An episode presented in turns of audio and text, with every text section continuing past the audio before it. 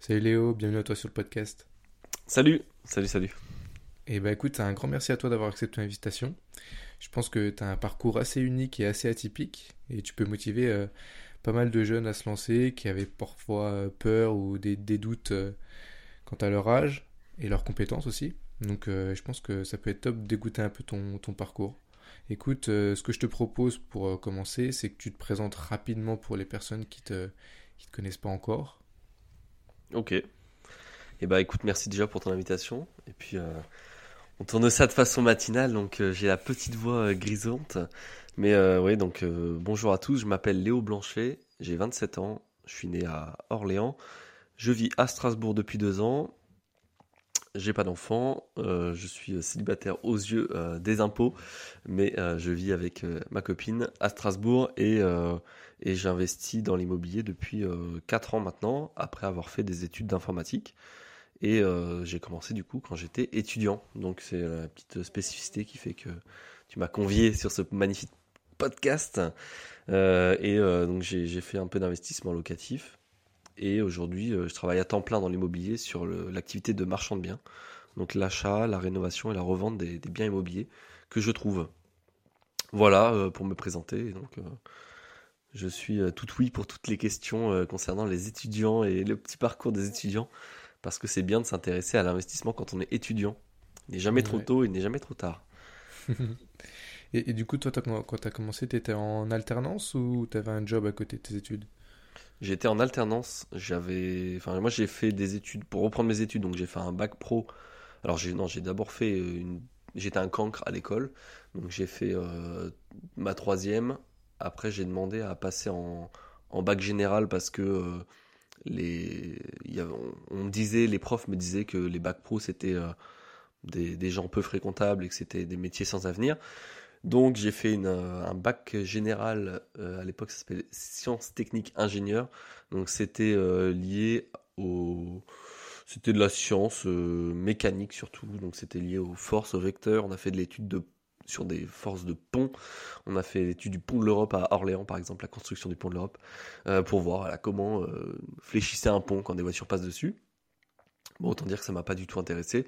Donc j'ai fini l'année avec, euh, je crois, 10 de moyenne, et on m'a gentiment proposé de, redoubler ou en fait de me réorienter. Donc je me suis réorienté dans la compétence que j'avais le mieux, qui était l'informatique.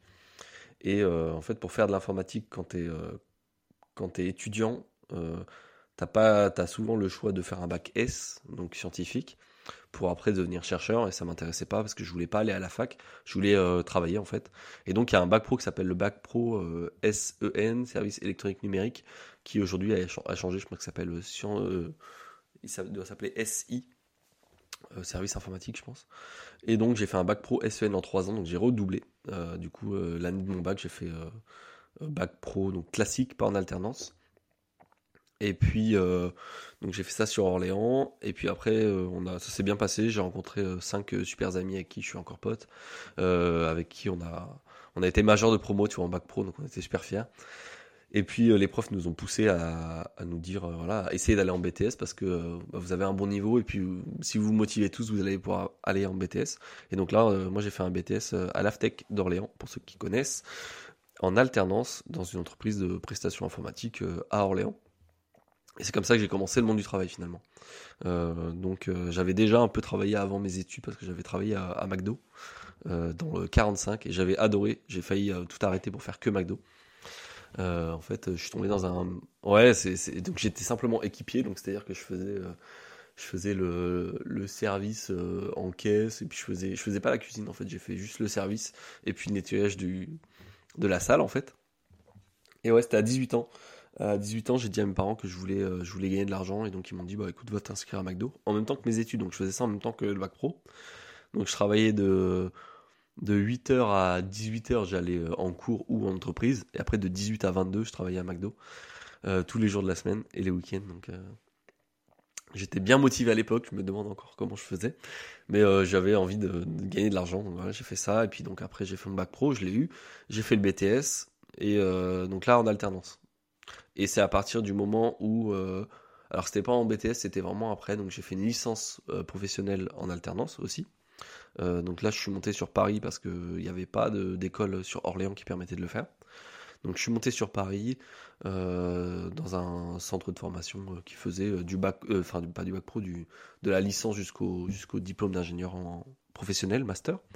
Et donc j'ai fait trois ans et c'est là que j'étais toujours avec mes amis que j'avais rencontrés en bac pro, tu vois, on s'est suivi en fait jusqu'au jusqu'aux grandes études, on va dire. Et en fait, c'est en étant sur, Paris, dans un petit 16 mètres carrés dans le 91, que j'ai commencé à m'intéresser à, diversifier les revenus. Et avec un, avec un pote, on s'est dit, tiens, on va, on va regarder des vidéos sur YouTube sur l'investissement immobilier. Et c'est là que j'ai commencé à, à me renseigner donc, sur acheter un appartement, le, rénover, le, louer. Parce qu'en fait, je vivais dans un appartement euh, dont le propriétaire avait fait ça. En fait, il avait découpé une maison de ville en sept appartements. Et, euh, et en fait, on louait chacun une chambre. Enfin, c'était, bah, des mini-studios, en fait. Tu vois, 16 mètres carrés, c'était des studettes.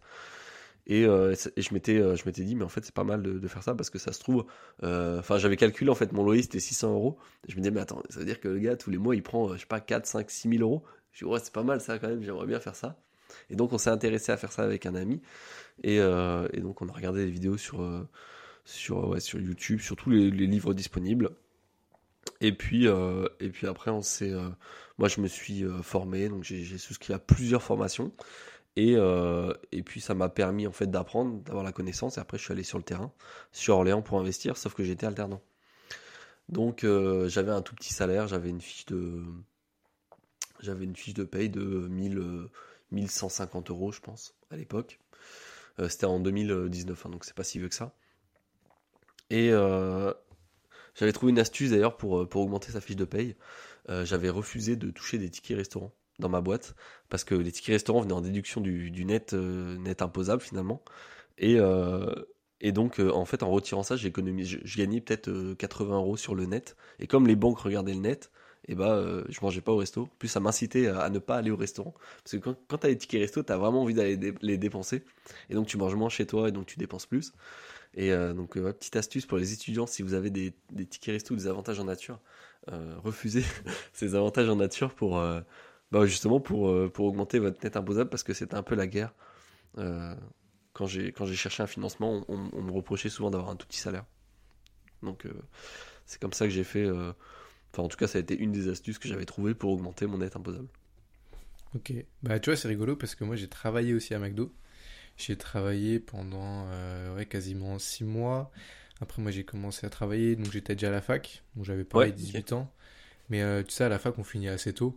Donc, en fait, euh, voilà, j'ai travaillé quasiment les 6 mois d'été. Je devais être en 24 heures, ouais. Et bah, alors, sur le coup, autant l'équipe, tout ça, je... bah, moi, j'étais en cuisine, du coup. Ah ok. Et euh, l'équipe et tout. Tu sais ce que ça veut dire quand t'es en cuisine à McDo? Comment? Tu sais ce que ça veut dire quand t'es en cuisine à McDo? Euh, Non. Bah ça veut dire que t'es pas attirant pour les clients. Ah. Moi on m'avait dit ça, on m'avait dit ouais si on te met à la, cuisine ça veut dire que physiquement c'est pas bien et, et si on te met euh, devant ça veut dire que tu peux achalander le client. Enfin, Ok, j'ai jamais entendu ça. Euh, ah ouais, hein, bon, je, bon, ça, après c'était une blague. Si un jour je croise mon recruteur. Ton manager, ouais, tu pourras lui dire. Et non, euh, ouais, l'équipe c'était super bien aussi, c'était super bien passé. Après, le métier en lui-même, euh, j'avoue que c'était pas facile, parce que nous, en plus, j'étais dans un McDo où il y avait énormément de fréquentation. Donc, euh, les soirs, on faisait des rushs de, de 3 heures non-stop, où c'était ah genre c'était très fatigant, en fait. Donc, je rentrais chez moi et j'étais KO. J'ai fait ça, j'ai fait ça 6 mois. Et, et après, bah, j'ai arrêté pour quand j'ai repris mes études. Et là, j'ai retrouvé moi un job à côté, donc pareil le week-end. Donc là, je fais un peu moins. Mais euh, du coup, ça me permet aussi de, me faire financer. Ah, mais ouais, du coup, toi, tu as réussi à te faire financer euh, avec un salaire d'alternant de 1150 euros, quoi. Euh, ouais, ouais, c'est ça. En fait, bah, après, je suis allé chercher un tout petit appartement. Tu vois, c'est un appartement qui m'a coûté bah, 60 000 net vendeurs, 65 FAI, et tout compris, j'en ai eu pour 73 ou 75, et j'ai mis 3000 euros d'apport. Donc en fait, c'est en termes de capacité d'endettement, euh, sur 1200, on va dire, pour faire simple, j'avais le droit, en fait, ça rentrait dans ma capacité d'endettement. Donc, il n'y a pas, en fait, il y a, y a pas de secret pour, euh, pour trouver un prêt en tant qu'étudiant. Ça reste dans les critères de, des calculs d'endettement, c'est-à-dire que la mensualité ne doit pas dépasser euh, plus que tes revenus. En tout cas, un tiers, 33%. Enfin, à l'époque, c'était 33, aujourd'hui, c'est 35. ce, qui a été, ce, qui a été compliqué, c'est de faire comprendre aux banquiers que euh, c'était un investissement et que c'était pas ma résidence principale. Mais la plupart des banquiers étaient plutôt plus d'accord de le faire en résidence principale euh, plutôt qu'en locatif. Je pense que, euh, tu vois, moi j'ai, alors en plus à l'époque je pensais que j'avais fait beaucoup de banques, j'avais fait cinq banques, dont la mienne. En fait aujourd'hui, je conseillerais à un étudiant qui veut, qui veut se lancer, donc d'avoir des, des, revenus et d'aller, d'aller faire au moins 10 banques, parce que et d'aller, d'aller même directement faire le projet en tant que résidence principale euh, vraiment le, le, penser en locatif, mais le présenter en tant que résidence principale, euh, c'est pas interdit. Après, c'est sûr que euh, vous pouvez tenter en locatif, mais si vous voyez, vous prenez 1, 2, 3 refus, bah, évidemment, il n'y a pas non plus 40 banques dans la même ville. Donc, il faut aussi être la jouer fin et se dire, ok, bon, j'ai tenté en locatif, j'ai essayé d'être hyper transparent, je vais filouter pour que le présenter en tant que résidence principale. Et si le banquier il peut, s'il peut le financer en résidence principale, il, le fera. Euh, mais mais j'ai pas, euh, j'ai pas eu de secret en fait par rapport au financement. Il y a, plein de gens qui me proposent, qui me demandent, mais comment t'as fait pour être financé? Bah, J'ai simplement présenté un beau dossier, euh, comme j'ai appris à les faire, comme tu peux apprendre à le faire bah, quand tu montes une entreprise, euh, il faut préciser euh, l'emplacement, euh, pourquoi tu as choisi cet emplacement, quels travaux tu as avec les devis des artisans. dans, mon, dans mon dossier, j'avais mis des estimations de, de valeur locative, donc j'avais un loyer prévisionnel bas et un loyer prévisionnel haut fait par une agence. Tu vois, c'était pas moi qui l'avais écrit, c'était un tiers, on va dire, un tiers de confiance. Pareil pour la valeur du bien une fois la rénovation effectuée. Donc euh, voilà, euh, j'avais aussi bien montré que j'avais acheté euh, moins cher que le prix du marché parce que l'appartement il était à 80 000 euros net vendeur et je l'avais acheté 60. Et j'avais pas 20 000 euros de travaux. Donc tu vois, ce, ce, ce, gap en fait que j'ai eu, bah, je l'ai montré au banquier donc ça a mis du, ça a mis du, du bon dans mon dossier finalement. Après, mes comptes bancaires, j'ai dépensé très peu. bah, j'avais mon, mon, loyer à Paris et puis euh, après, j'avais, j'économisais en fait un petit peu, donc j'économisais peut-être entre 100 et 200 euros par mois, ce qui était beaucoup hein, sur un SMIC. Après, évidemment, j'étais tout seul, pas d'enfant, euh, une voiture que j'avais payée euh, cash parce que je roulais en 206, qui était complètement pourri, donc forcément, j'avais pas de crédit sur la voiture. j'avais pas de crédit tout court, d'ailleurs, c'était mon premier crédit. Donc, financièrement, j'étais, enfin, j'étais sain financièrement, on va pour une banque. après, j'ai joué le jeu, j'ai pris l'assurance chez eux, euh, que ce soit l'assurance du prêt ou l'assurance de l'appartement. Et puis, euh, bah, le fait d'avoir un, dossier, je te dis, complet, avec euh, tous les éléments, j'avais bien répercuté toutes les charges, la taxe foncière, je l'avais répercuté annuellement puis mensuellement pour lui montrer que bah, il y avait un autofinancement. Et en fait, à partir du moment où il y a un autofinancement, je ne vais pas dire que les banques sont sereines, mais en tout cas, elles le sont plus que quelqu'un qui va, qui va acheter au coup de cœur une résidence principale, par exemple. Ouais, et, je reviens par rapport euh, au, financement. Euh, le fait que tu sois en alternance, du coup, as, le contrat, c'est combien? C'est sur euh, deux ans, c'est ça? Ouais, c'était un contrat de deux ans. Voilà, c'est du coup, elle t'a pas demandé, parce que tu avais un accord peut-être de l'entreprise de qui t'embauchait après ou même pas? En fait, les premières fois que j'ai fait mon financement, j'en avais même pas, parce que, parce que j'avais même pas pensé au fait d'avoir une promesse d'embauche. Après, je lui avais expliqué, tu vois, mon parcours de fait que, enfin, j'avais raconté ma vie en fait à la bancaire en disant, bah, voilà, j'ai fait un bac pro, puis après j'ai fait euh, en alternance, ça fait deux ans que je travaille. Et je pense qu'elle s'était dit, bon, de toute façon, même si le gars il arrête demain euh, de travailler, enfin de, faire ses études, bah, il aura quand même un niveau BTS. Parce que j'avais mon BTS hein, quand, quand j'avais présenté mon premier dossier en, en tant qu'alternant, j'étais en, j'étais en master, donc euh, enfin j'étais en fin de licence, début de master, donc forcément euh, j'avais un BTS, donc j'avais fait des études, et, je pense que je ne pourrais pas gagner moins que euh, le salaire que je touchais en alternance, tu vois. Au pire, j'aurais touché équivalent, donc j'aurais pu rembourser en gardant ce style de, vie. Au mieux, j'aurais gagné plus, et donc ça m'aurait même pas impacté.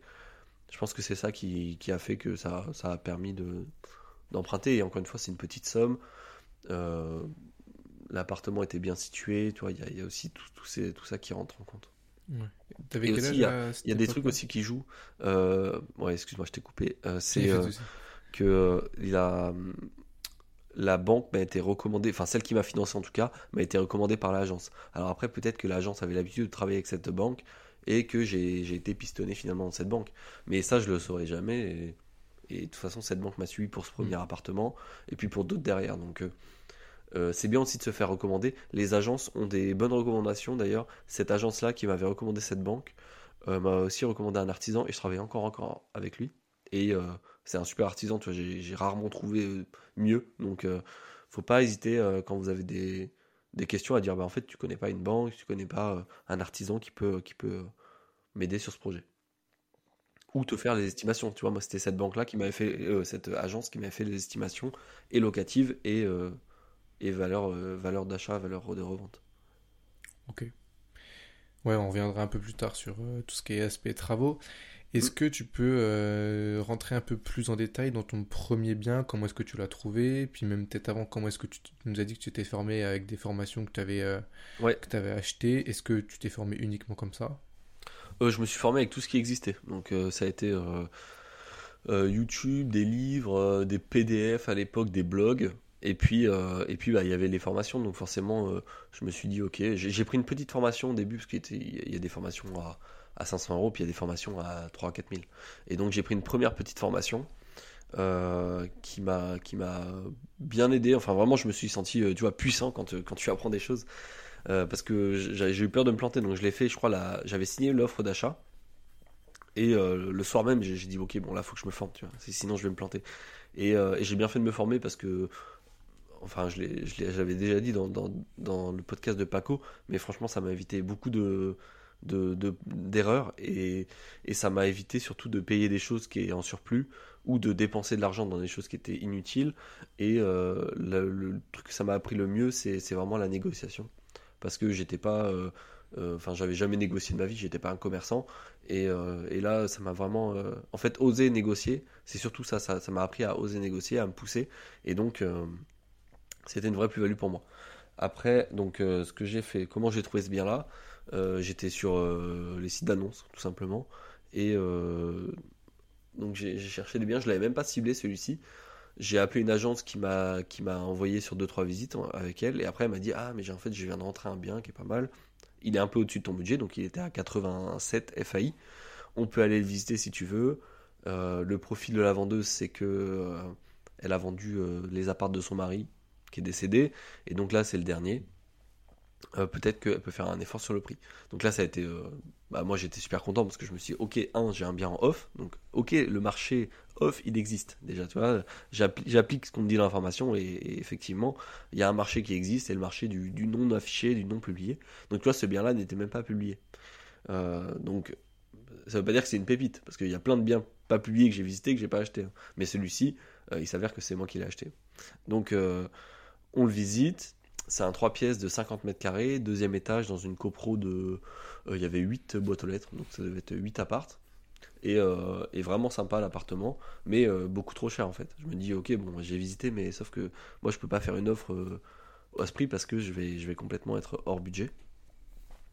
Donc je fais la visite et je lui explique. En fait, il y avait la propriétaire, donc je lui ai dit voilà, je suis étudiant, je veux acheter un, appartement, euh, je veux le rénover, je vais mettre là, je vais faire des meubles ici. Enfin, je lui ai vraiment montré ce que je voulais faire. Et, elle m'a dit ok, bah pourquoi pas, faites-moi une offre, de toute façon. Enfin, elle était un peu, voilà, encore une fois, elle était libre sur le prix. Et donc je lui ai fait une offre à, à 55 ce qui est complètement abusé en fait parce que quand tu passes de 80 elle c'était 80 du coup son aide vendeur et il y avait 87 frais d'agence inclus et donc je lui ai fait une offre à 55 et parce que en fait dans les vidéos que je regardais c'était surtout euh, c'était je me souviens c'était les vidéos d'Olivier Seban à l'époque sur YouTube où euh, il expliquait il, demandait aux gens euh, mais combien c'était affiché et combien tu l'as négocié et les gens ils passaient des négociations de fou des 10 15 20 000 euros et, je pense que j'ai pris je me suis dit bah ouais ça doit être comme ça la réalité alors qu'en fait ça, ça, passe ça passe hein, mais ça passe rarement surtout quand c'est peu argumenté. Enfin, moi, j'avais vraiment argumenté en disant, bah, c'est mon budget maxi, je peux pas emprunter plus. Euh, toute façon, euh, j'ai des travaux, etc. Donc, je trouve que la négociation, euh, elle était très mauvaise, mais pourtant, elle est passée. Donc, comme quoi, en fait, donc elle m'a dit non, je peux pas accepter 55. J'ai dit, ok, bah, vous acceptez combien? Et elle m'a dit 65. J'ai dit, attends, on est passé de 87 à 65. Donc c'était 65 net vendeur. Et je lui dis bah non, on peut faire euh, peut peut-être euh, couper en deux. Et du coup on a, on a, coupé en deux à 60. Donc tu vois même même la dernière partie de la négociation, elle était nulle parce que tu on va dire que tu coupes jamais en deux en fait. Tu quand tu elle aurait dû dire bah non 63 mais pas 60. Tu vois, on aurait dû faire 55, 65, 63 et j'aurais parce que moi j'aurais signé à 63 je pense. Donc du coup je signe à 60 euh, net vendeur et euh, ça fait 65 euh, frais d'agence inclus. Donc tu vois, même l'agence en fait a pris un tout petit forfait de 5000 euros pour, pour cette vente-là.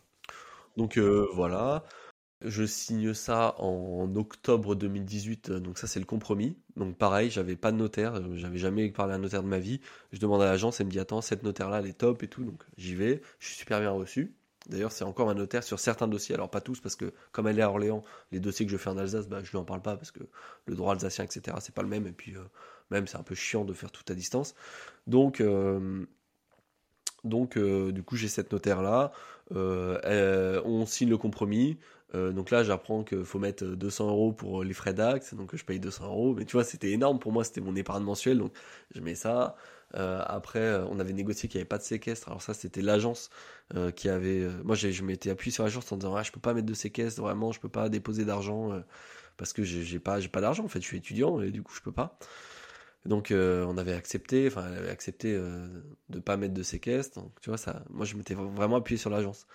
Euh, et puis donc on allait chez le notaire, on a signé le compromis. Et le donc je suis allé voir cette, cette fameuse banque. Donc c'était une caisse du Crédit Mutuel hein, d'ailleurs, il y a pas ils étaient euh, en 2019 en tout cas ils étaient super open pour financer. Aujourd'hui, je pense qu'ils le sont encore. Mais pour les jeunes actifs comme ça, c'était vraiment. C'est une banque de jeunes en fait, le Crédit Mutuel. C'est ouais, Crédit Mutuel, ouais, Toi aussi C'est Crédit Mutuel Moi, ils refusé. Ah, ils t'ont refusé.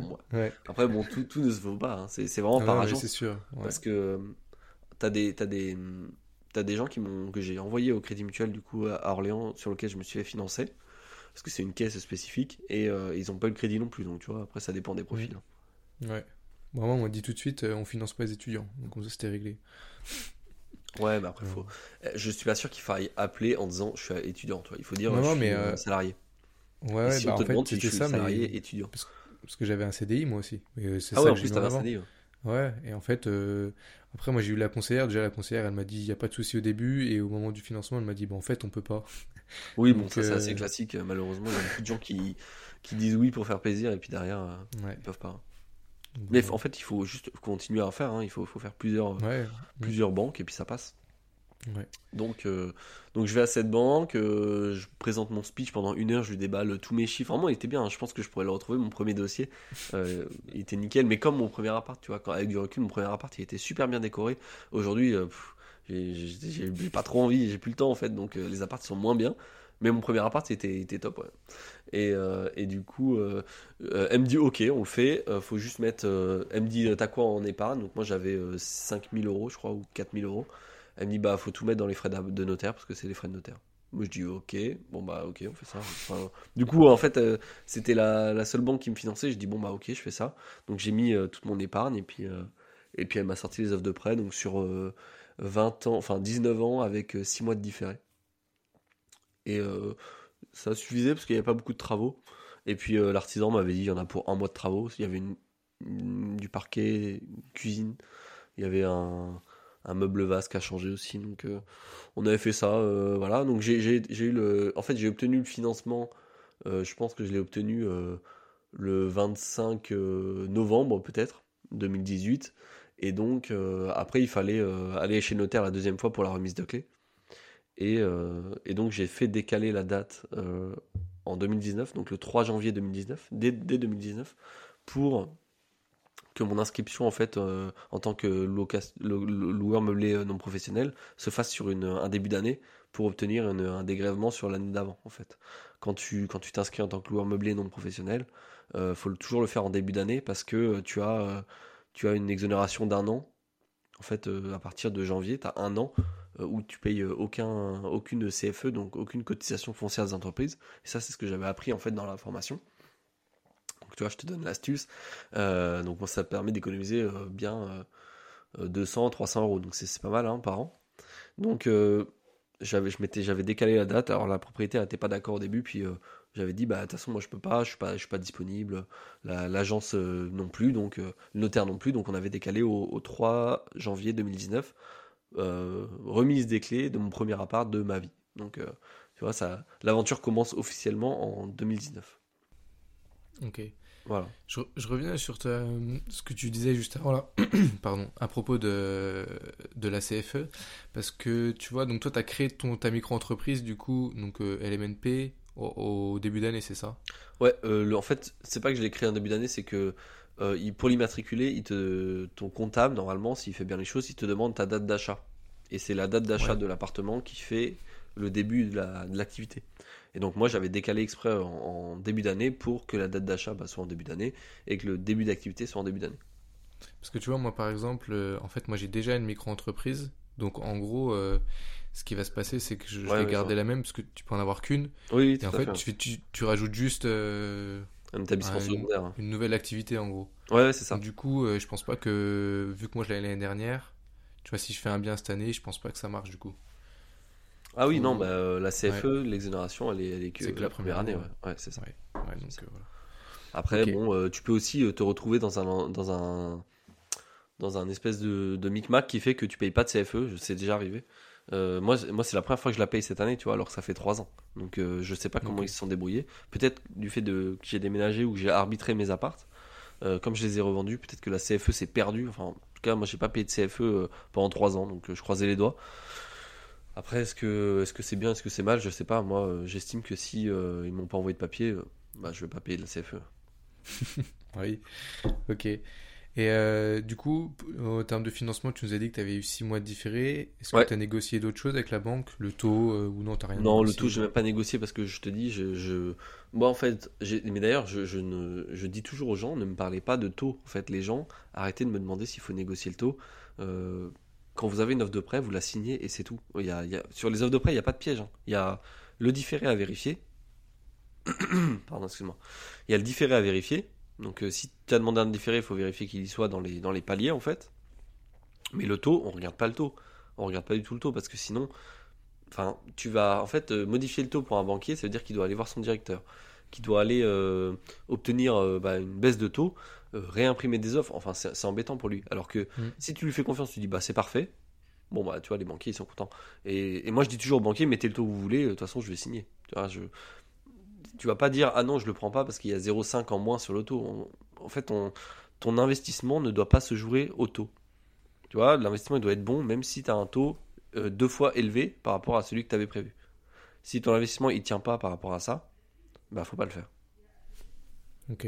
Ouais, bah tu vois, j'ai eu Christophe, euh, Christophe Hall la, la semaine dernière, justement, de ton Ouais. banquier à domicile, je sais pas si tu connais, Euh, ouais, qui me parlait, euh, voilà, pareil que toi, il m'a dit, ouais, le taux, de toute- manière, euh, c'est c'est pas à négocier en fait. Non, c'est pas ça, et- négocié comme les frais de dossier. Moi, je Voilà. les négocie pas. ouais, le seul voilà, truc que j'avais négocié, c'était les indemnités de remboursement anticipé.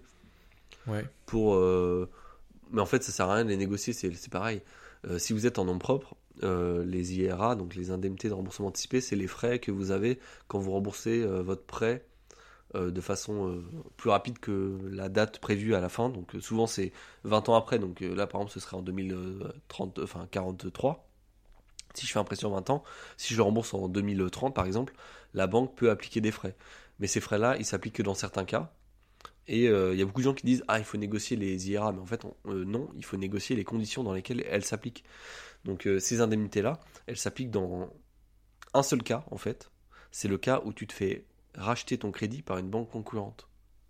Parce que si tu vends ton appartement, donc c'est un arbitrage, et la banque n'applique pas les IRA, donc euh, c'est pas une condition pour les appliquer. Donc euh, les IRA, c'est euh, c'est souvent euh, un pourcentage du montant restant. Donc ça peut être euh, 0,5%, euh, plafonné à 6 mois d'intérêt. Donc c'est en fait c'est hyper faible. Donc même si vous même si vous payez les IRA, mais ce, qui n'est jamais arrivé, moi j'ai revendu euh, pas mal d'appartements que j'ai remboursés anticipés, mais comme c'était un arbitrage, une vente d'appartement, les indemnités de remboursement anticipé ne s'appliquent pas. Elles s'appliquent que dans le cas, je te dis, où tu fais un rachat de, crédit. Mais c'est très rare de faire un rachat de crédit, surtout quand tu viens de commencer. Tu vas pas faire racheter ton crédit tous les deux ans, tu vois, ça n'existe pas ça.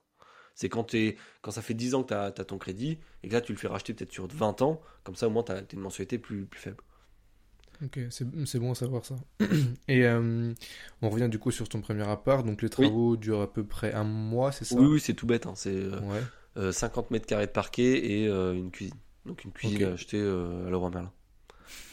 Et la mise en location, euh, elle se fait tout de suite? Comment tu cherches ton premier locataire? Euh, j'avais mis. euh, non, j'ai traîné quand même. J'ai- attendu qu'il soit nickel meublé pour mettre les photos. Alors, tu vois, j'aurais pu un peu anticiper. Et, j'ai trouvé un locataire en, deux mois, quelque chose comme ça. J'ai trouvé un locataire, donc c'était un, fonctionnaire, c'était un pompier.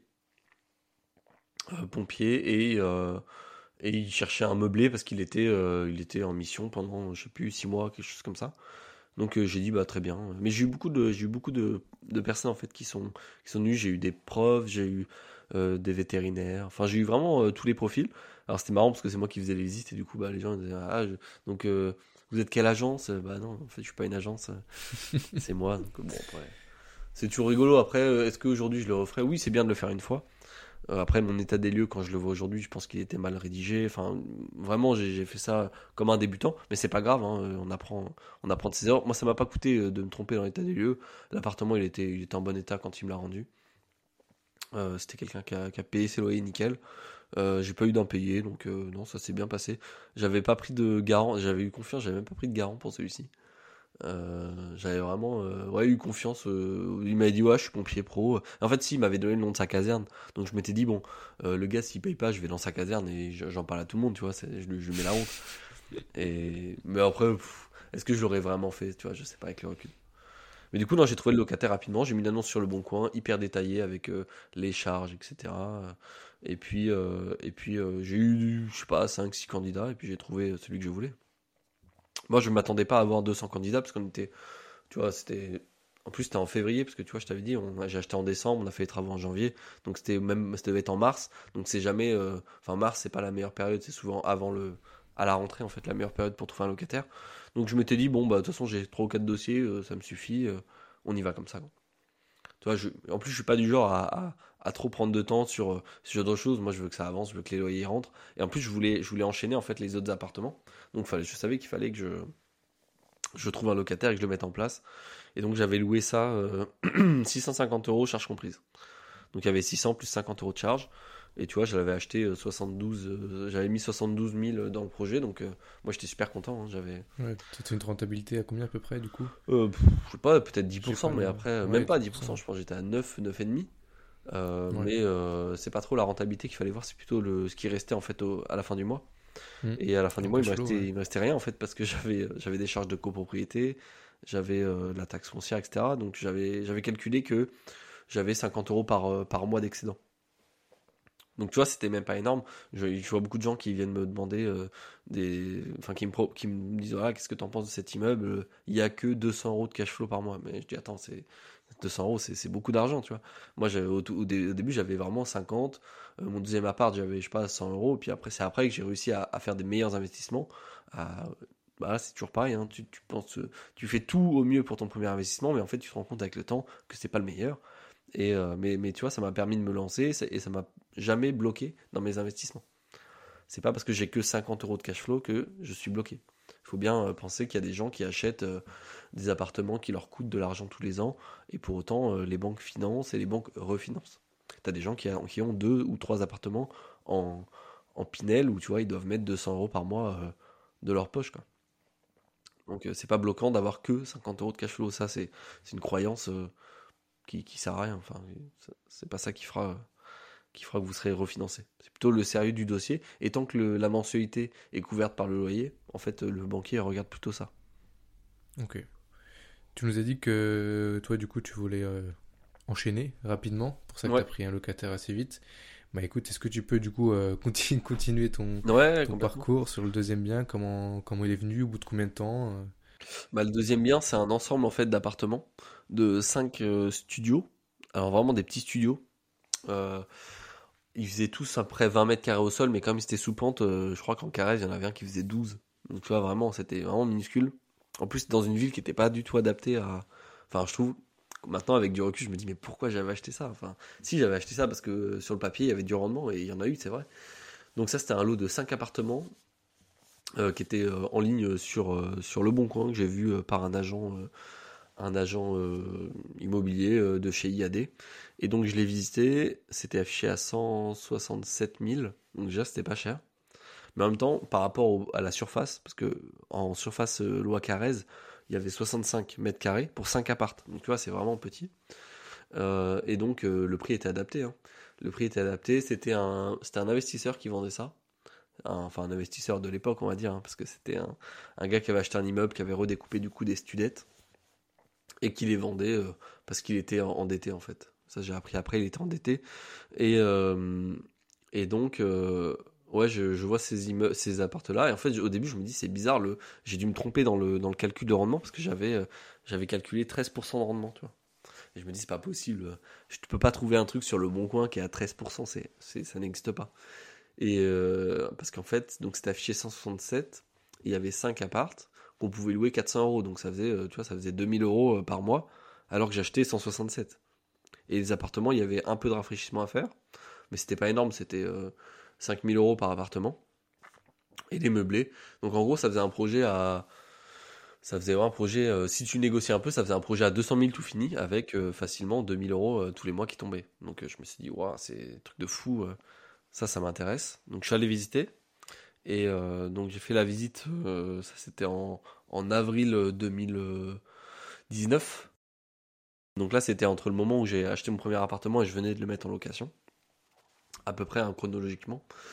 Et euh, donc euh, je me dis c'est top, mais par contre en termes de financement je l'aurai jamais, c'est impossible euh, de financer. moi je cherchais à financer, en fait je me suis dit il faut que je négocie pour qu'à 200 000 ce soit complètement viable, on va dire.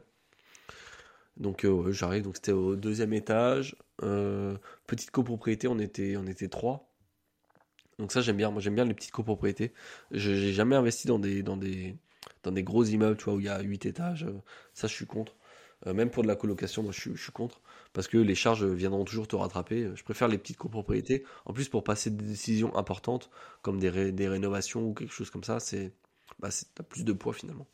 Quand vous êtes 3, bah, ça se dessine autour d'un café, alors que quand, euh, quand vous êtes 125, bah, faut mettre tout le monde d'accord. Il y a toujours quelqu'un qui n'est pas d'accord ou qui, qui, justement, qui insiste pour faire des travaux. Quand toi, ça t'arrange pas forcément. Donc euh, petite copropriété en hypercentre, euh, emplacement numéro 1 pour le coup. Euh, là, tu vois, c'était un vieil investisseur, mais il avait compris un truc, c'est que l'emplacement était important. et donc, c'est pour ça d'ailleurs, je pense que je les ai loués, parce qu'ils étaient vraiment à pied de tous les commerces. Tu pouvais vraiment tout faire à pied. Donc pour les gens qui étaient de la ville, c'était c'était vraiment intéressant. Donc 5 studios, ouais, affiché 167 000. Et donc on fait beaucoup de négociations le vendeur en fait euh, était investisseur, je il était endetté donc il avait besoin que ça aille vite. Et, euh, il me l'a bien fait comprendre, donc euh, moi je lui ai fait comprendre que j'étais acquéreur, sauf que c'était à mon prix, donc je te, je te, je te l'accélère, mais en fait j'ai acheté, j'ai acheté 100 000 euros, les 103 000 euros les, le 167 donc là tu vois négo à la à la Olivier Seban du coup. Euh, mais négo parce que euh, il y a eu un dégât des eaux dans l'immeuble qu'il fallait que ça se règle les assurances voulaient pas prendre en compte. Lui il avait déjà pas assez d'argent donc il euh, fallait remettre de l'argent au pot donc il était prêt en fait à, baisser son prix. Et je ça en fait il lui restait 90 000 à payer donc en fait tu vois en fait 100 000 euros 167 c'était sa marge au max peut-être qu'à 120 il l'aurait lâché mais je savais qu'à 90 c'était vraiment le prix bas et et du coup, euh, c'est l'agent qui m'avait euh, euh, donné cette info. Il m'avait dit, bah, de toute façon, là, vous pouvez y aller, parce que lui, si tant qu'il a, en fait, ses, 100 000 euros, il est content. Donc, on avait fini à 100, 103 000 euros net vendeur. Ça faisait 110 FAI et 120 avec les frais de notaire. Et j'avais fait un acte en main, tu vois, pour le coup, sur celui-ci, j'avais appris de mes erreurs. Comme ma banque, sur le premier investissement, m'avait dit, il faut mettre les frais de notaire en apport j'avais dit ok bah je vais inclure les frais de notaire dans le prix avec euh, un acte en main. Donc le fait que ce soit le vendeur en fait qui paye les frais de notaire euh, dans le prix, on, inclut dans le prix. Et euh, donc on a signé à 120 actes en main. Et du coup bah après j'ai, moi je suis allé chercher mon financement. J'ai cherché. Là, tu étais toujours alternant, du coup. Ouais, toujours alternant, toujours alternant. Mais on avançait dans l'année, donc tu vois, on était en mars, avril, mai. Je pense qu'on était en, on était pendant les vacances, tu vois, c'était vraiment euh, juillet-août 2019. Et tu avais ta promesse d'embauche peut-être Et j'avais une promesse d'embauche, ouais, pour le coup. J'en avais même trois. tout changer par rapport à. Ouais, ouais j'en avais trois. en fait. Euh, j'avais, j'avais une de la Société Générale pour le, la partie informatique, j'avais une de euh, Thales et j'avais une de bah, la boîte dans laquelle j'ai travaillé, donc une boîte qui s'appelait DCI. donc ça c'était directement en sortie d'études, mais en fait j'étais même pas en dernière étude, j'étais en J'étais en master 1, donc en fait il me restait encore une année, mais j'avais déjà les promesses d'embauche. Tu vois, il, venait de chercher vraiment euh, euh, à, la, sortie, quoi. Euh, parce que c'était, je pense que informaticien, même aujourd'hui, il y a beaucoup de demandes. Donc, si vous cherchez un métier d'avenir, faites informaticien. Surtout dans la cybersécurité, ça marche bien.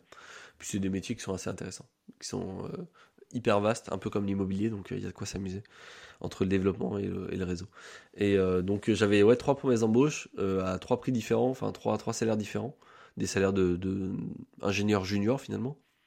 Et donc je suis allé voir ma banque, donc le Crédit Mutuel avec ça, ils m'ont dit non, on peut pas vous financer parce que bah parce que vous avez même même s'il y a une promesse d'embauche, on sait ça ça vaut rien et ils ont raison, tu vois, ça vaut rien. Enfin, tu peux très bien avoir une promesse d'embauche et, ne pas l'accepter ou euh, l'accepter et puis te faire virer après. Et donc euh, je suis allé voir le CIC en fait qui était euh, la banque qui était en face et je leur ai expliqué et euh, en fait, ils avaient déjà des gens qui étaient, qui étaient venus euh, pour faire financer ce bien-là. Mais du coup, c'est des, le, bien, à, je suis plus à 150 000, tu vois. Et moi, j'arrive et je dis, bah, moi, je l'ai acheté à 120 000. Alors là, il, dit, ok, hein, le, le, le, gamin, en fait, il est, il est pas trop bête. Et, euh, et je leur avais expliqué que j'avais mon premier appartement, qu'il se louait 650 euros. Alors, ça avait rien à voir, hein, comme type d'appartement, j'avais un 3 pièces. Et là, on parlait de studio. Donc, moi, j'avais dit, bon, à 400, j'avais dit à 350 euros, je pourrais le louer. Et euh, donc en fait j'avais 350 x 5, ça faisait 1750 je crois de tête. Et, euh, et, ça me permettait de couvrir la mensualité, parce que la mensualité, moi j'avais demandé un financement de 155 000 euros. Ça couvrait donc euh, les frais de notaire, 25 000 euros de travaux, tu vois, ça faisait 120 plus 25, plus des frais de dossier, plus des meubles. Donc ça faisait 155. Il m'avait dit non, ah, donc il m'avait dit si vous réduisez encore le, les travaux, on peut faire quelque chose. Donc j'avais renégocié mes devis travaux, à l'époque où ça coûtait pas cher de faire des travaux. Euh, et donc euh, on était arrivé à 150, je crois, euh, d'enveloppe globale. Et comme il n'y avait pas de frais notaires, ils m'ont juste demandé les frais de dossier et les frais de, de rédaction de d'hypothèque et d'enregistrement des hypothèques en fait sur le bien. Donc c'était ok pour me financer. Donc ils m'ont demandé 2500 euros d'apport pour l'ensemble. Et euh, donc j'ai fait financer 148 500 euros euh, au CIC du coup euh, pour, pour cet ensemble. Donc c'est qui était un bon prix. Donc là j'ai fait beaucoup de banques. Hein. Par contre j'ai fait j'ai fait ouais 17 banques pour pour obtenir ce financement. Et j'avais commencé par le CIC qui m'avait dit non. Et en fait trois mois après je suis allé les voir et je leur ai dit bah j'ai toujours pas mon financement. Et, la directrice d'agence m'a dit mais c'est toujours le même bien, vous n'êtes pas en retard. Et je lui ai dit si si je suis complètement en retard. Et elle a re-regardé le dossier, elle m'a dit ok, euh, bon, je vois que déjà le dossier a évolué parce que j'avais euh, euh, pris confiance, j'avais mes promesses d'embauche, j'avais des estimations de valeur, j'avais les devis qui étaient bien à jour. Et donc elle m'a dit, bah écoutez, je vais essayer de le monter et on voit si on peut le faire. Et en fait, elle m'a dit, bah c'est bon, on peut le faire. J'étais trop content. Vraiment, là, ça vraiment, ça m'a vraiment fait basculer parce que je suis passé de 1 appart à 6, tu vois. Donc là, j'ai, en plus, j'ai directement remplacé en fait mon, mon ancien salaire. Mais, mais du coup, en termes de taux d'endettement, tu l'as, il est déjà explosé là, non? Bah non, parce qu'en fait, à l'époque, tu sais, au CIC, au Crédit Mutuel, tu pouvais, euh, avais le différentiel.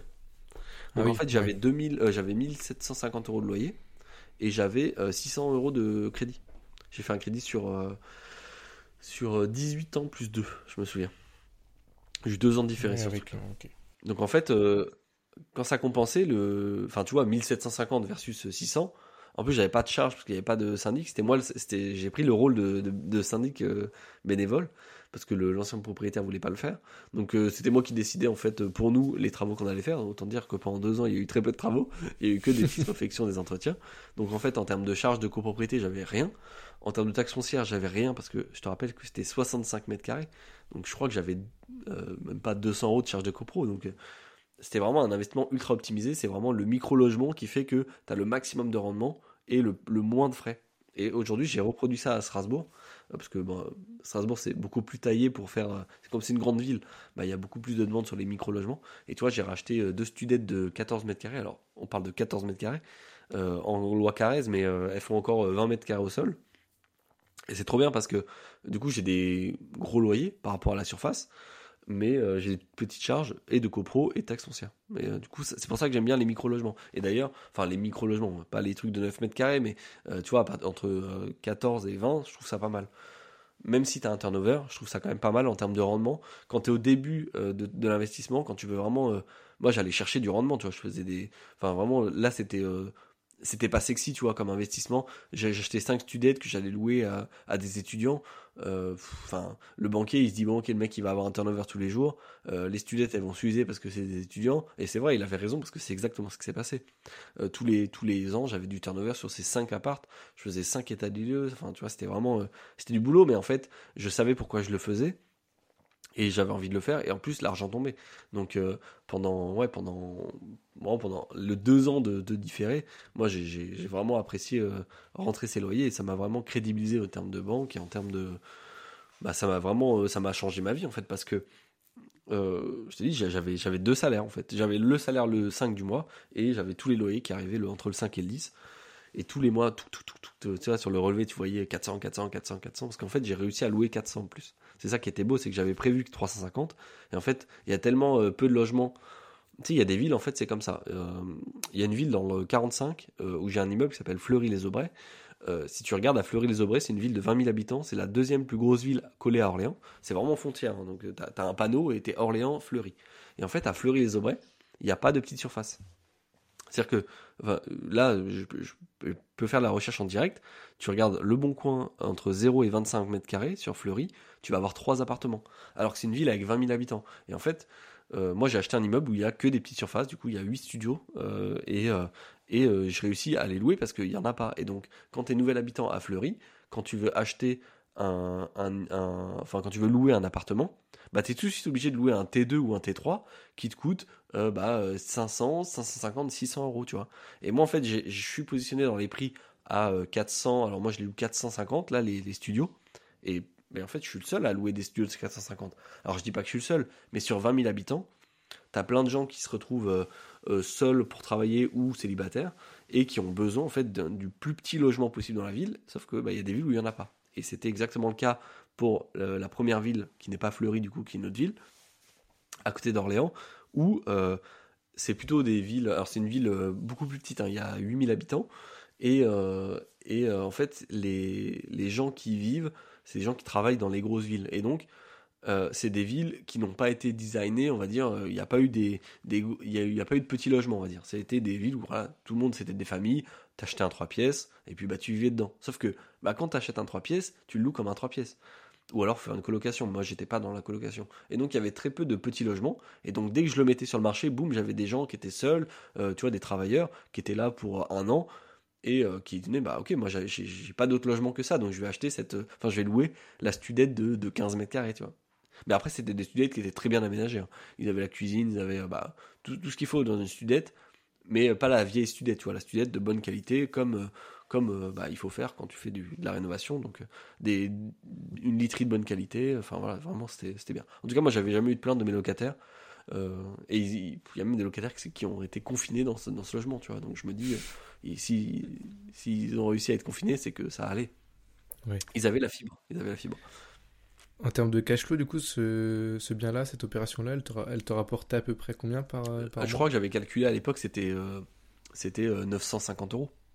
Et t'avais 21 C'était énorme ans, pour un. Ça? Comment? T'avais 21 ans à peu près, c'est ça? Euh, Non, j'avais j'avais 23 et demi. 23 Ouais, Ok. ouais.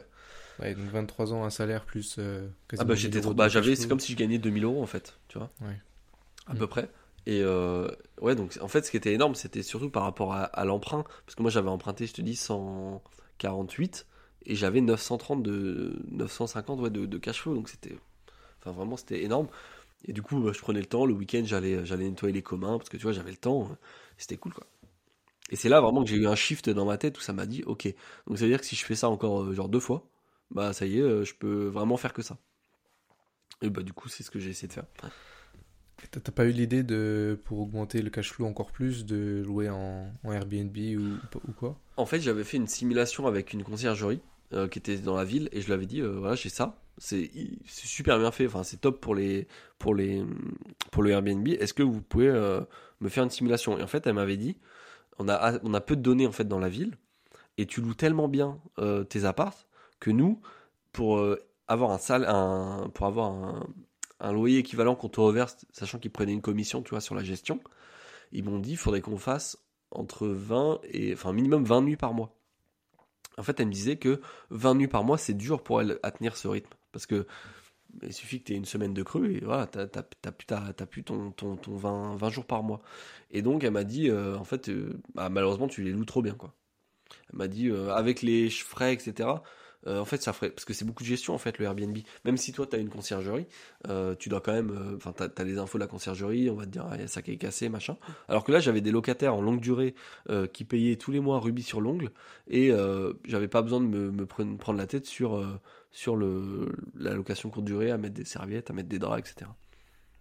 Ok. Donc là, euh, 2019, deux opérations, si bien. Ça commence pas mal. Ouais, ouais, c'est clair, ouais. Bah, en fait, c'est simple, 2019, j'ai fait euh, 8 appartes, 2020, j'ai fait 8 appartes. Donc, tu vois, ça a, Ok. été, euh, ça a été comme ça. Donc, les deux appartes en Constant. 2019, la suite, ça a été donc une résidence principale pour moi, euh, que j'ai acheté en tant que résidence principale parce que le banquier m'a dit je peux te financer, mais c'est que résidence principale. Alors, il savait que, j'avais que je voulais le mettre en location, mais il m'a dit moi, pour le montage, je dois faire une résidence principale. Donc, j'ai fait la résidence principale. Euh, ah oui, et ce qui s'est passé, donc, je donc ça c'est un appart que j'ai trouvé sur un, par un particulier. D'ailleurs c'est l'un des seuls apparts avec un particulier que j'ai acheté. Le reste c'était que des agences. Euh, donc là c'était un T2 bis, parce qu'il y avait trois pièces mais une petite, un bureau. Euh, j'ai acheté ça à 58 000 euros acte en main, donc tu vois, pas cher par rapport à mes autres apparts. En fait par rapport à mon T3, c'était quasiment le même prix, mais c'était 2000 euros moins cher par rapport au premier. Il y avait plus de travaux là, on a mis, on a mis 10 000 euros de travaux, 11 000 même. Euh, par contre, l'appart il était euh, trop beau. Franchement, il était douche italienne. Enfin, j'a- j'avais pas ça. J'avais jamais eu ça dans mes apparts. Parce que dans les studios, j'avais mis des cabines de douche comme j'étais vraiment très très serré au niveau, au niveau budget. Donc là, j'avais douche italienne, beau meuble vaste, etc. Et ce qui s'est passé, c'est que dans mes studettes, euh, dans mes 5 studios, donc tout était dans, le même quartier. hein. Tu pouvais vraiment aller de, tel appart à tel appart à, pied. J'ai une locataire qui s'est mis en couple et qui commençait à faire venir son son mec en fait dans les studettes de 15 mètres carrés. Et comme c'était tout sur le même plateau, tu vois, t'imagines un plateau avec 5 portes d'entrée, et donc euh, tout le monde, euh, bah t'entends, tu vois, il y a des bruits. Et en fait, je sais pas, ils, ils faisaient la fête, ou non, mais c'était même pas des bruits, euh, tu vois, obscènes ou quoi, mais vraiment, ils faisaient la fête, ou je sais pas, ils invitaient du monde. Et en fait, les autres locataires m'ont dit, euh, et même la voisine, qui était même pas sur le même plateau, m'a dit, mais là, en fait, il y a trop de bruit, on peut pas, enfin, c'est ingérable. Et elle a donc déposé une main courante. Et donc la, locataire a été au courant. Et je lui dis, bah en fait c'est simple, euh, ma voisine, elle est pas comme moi, elle est sur les nerfs. Donc ce qui va se passer, c'est qu'elle va, elle va appeler la police, ils vont débarquer et, et ils vont vous demander de rendre des comptes. Et elle m'a dit, ah bah si c'est comme ça, j'aimerais partir. Et je lui dis, attendez, parce que moi j'ai un appart euh, qui du coup qui est mieux pour vous. En fait c'est un T2 euh, bah, qui est super grand. Enfin vous serez mieux quoi, vous serez mieux à deux que dans une studette de 15 mètres carrés. Vous aurez une chambre, une cuisine, parce qu'il y avait cuisine séparée, salon et chambre. Donc tu vois c'était un espèce de T, T3 en fait. Et, euh, et du coup, euh, elle me dit ok, euh, c'est combien? Et moi, je lui, je lui louais euh, 410 la chambre. Et je, et je lui louais avec les charges. Il y avait charges comprises parce qu'ils avaient électricité, eau, wifi, qui partageaient une box. Et donc, je lui dis. et en fait, je j'ai pas du tout réfléchi au prix. Je lui dis bah 550 hors charge. Et elle me dit ok, bon, c'est bon. Et là, je me dis, n'importe quoi. Enfin, j'ai dit, j'ai, attends, j'ai même pas réfléchi au prix. Et je me dis, tu sais, c'était ma résidence principale, je devais y habiter. Et en fait, du coup, je dis, bon, bah, attends, si elle est d'accord. Je dis, vous êtes sûr et tout. Elle le visite, elle me dit, et, l'appartement était, on venait de mettre le dernier coup de peinture. Donc vraiment, nickel, il sentait trop bon. J'avais mis une verrière, enfin, c'était vraiment nickel. Et elle me dit, euh, ah ouais, bah non, mais je le veux direct, 550, pas de problème. Et en fait, elle m'a dit, euh, moi, ça me dérange pas de payer 450, euh, 550 parce que j'ai une aide de la cave de 200 euros. Et en fait, elle m'a dit que j'achète un, que je loue un appart de 200 euros, euh, de 400 euros ou euh, un appart à 550. Bah moi, en fait, euh, la cave prend tellement en compte une partie que bah, c'est transparent. En fait, elle, ce qu'elle a vu, c'est qu'elle a augmenté son loyer de 100 euros. En réel, en fait, 100 euros. Moi, sur le papier, c'était énorme la différence pour moi parce que je passais de, tu vois, de 400 à 550. Par contre, pour elle, c'était même pas, ouais, entre 50 et 100 euros. Donc, elle s'est dit, bon, allez, ça vaut le coup. Donc, en fait, je l'ai déménagé. Donc, on a fait le déménagement euh, en plein Covid, je m'en souviens. Euh, c'était en 2000, euh, 2020, je pense. Ouais, c'était ça, 2020. En plein Covid, on n'avait pas le droit normalement de déménager. On s'était posé la question est-ce qu'on a le droit de déménager? Tu vois, vraiment la question. à l'époque, tu te posais vraiment des questions. Et elle a fait le déménagement. En fait, elle a rien déménagé parce que c'était des logements meublés. Donc, elle a dû reprendre ses affaires avec une valise, tu vois, sur le dos. Elle a traversé la rue, elle est partie s'installer dans le nouveau logement. Et je pense qu'elle y est encore aujourd'hui. Parce que du coup, moi, je l'ai revendu loué. Comme c'était super bien euh, loué, parce que 550 euros pour un T2, euh, c'était, c'est vraiment bien loué, pour le coup. Et, euh, donc, je l'ai revendu un an après, quand j'ai voulu lancer ma société de marchand de biens. Du coup, je l'ai revendu pour, faire de l'apport, et je l'ai revendu avec cette locataire. Donc en disant, bah voilà, vous avez un bon loyer de 550 euros. Et je crois que je l'ai vendu 80 000 euros l'appart. Donc tu vois, les gens qui ont acheté, ils avaient un, bon rendement. Ils avaient peut-être 7 ou 8, 8% de rendement. Mais par contre, l'appart était neuf. Donc ils avaient aucun travaux pendant au moins 10 ans. Salle de bain, cuisine, tout était neuf. Tout le monde est gagnant dans l'histoire. Donc ça, c'était le septième. c'était le septième. Et le, donc ça, c'était le septième. Euh, donc euh, tu vois, même, même quartier, même rue, euh, même type d'appart. Appart avec un petit peu de rafraîchissement. Et puis, et puis loué directement. et le, le huitième, c'était un appart. Donc là, on est en plein été 2020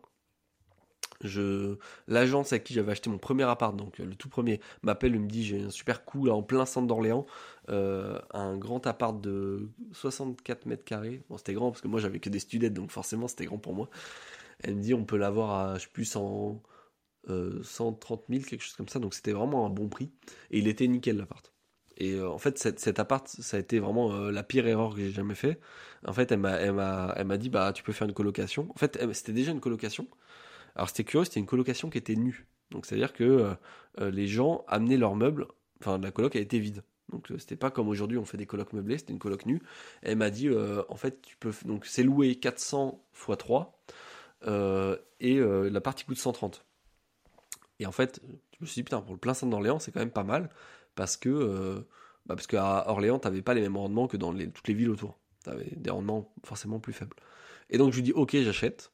Donc je fais une offre euh, au prix, en gros. Et, euh, et en fait, j'apprends qu'il y a une autre visite. Et la personne qui visite euh, fait une offre plus basse, je sais plus, 2-3 000 euros en dessous. Et donc c'est mon offre qui est retenue. Et l'agence m'appelle et me dit Salut Léo, en gros, bah, on a bien eu ton offre. du coup, elle a accepté. Par contre, sache que la personne qui a fait une offre en dessous, c'est ta banquière. Et en fait, ma banquière avait visité le bien et avait, euh, avait voulu acheter euh, en fait euh, cet appartement.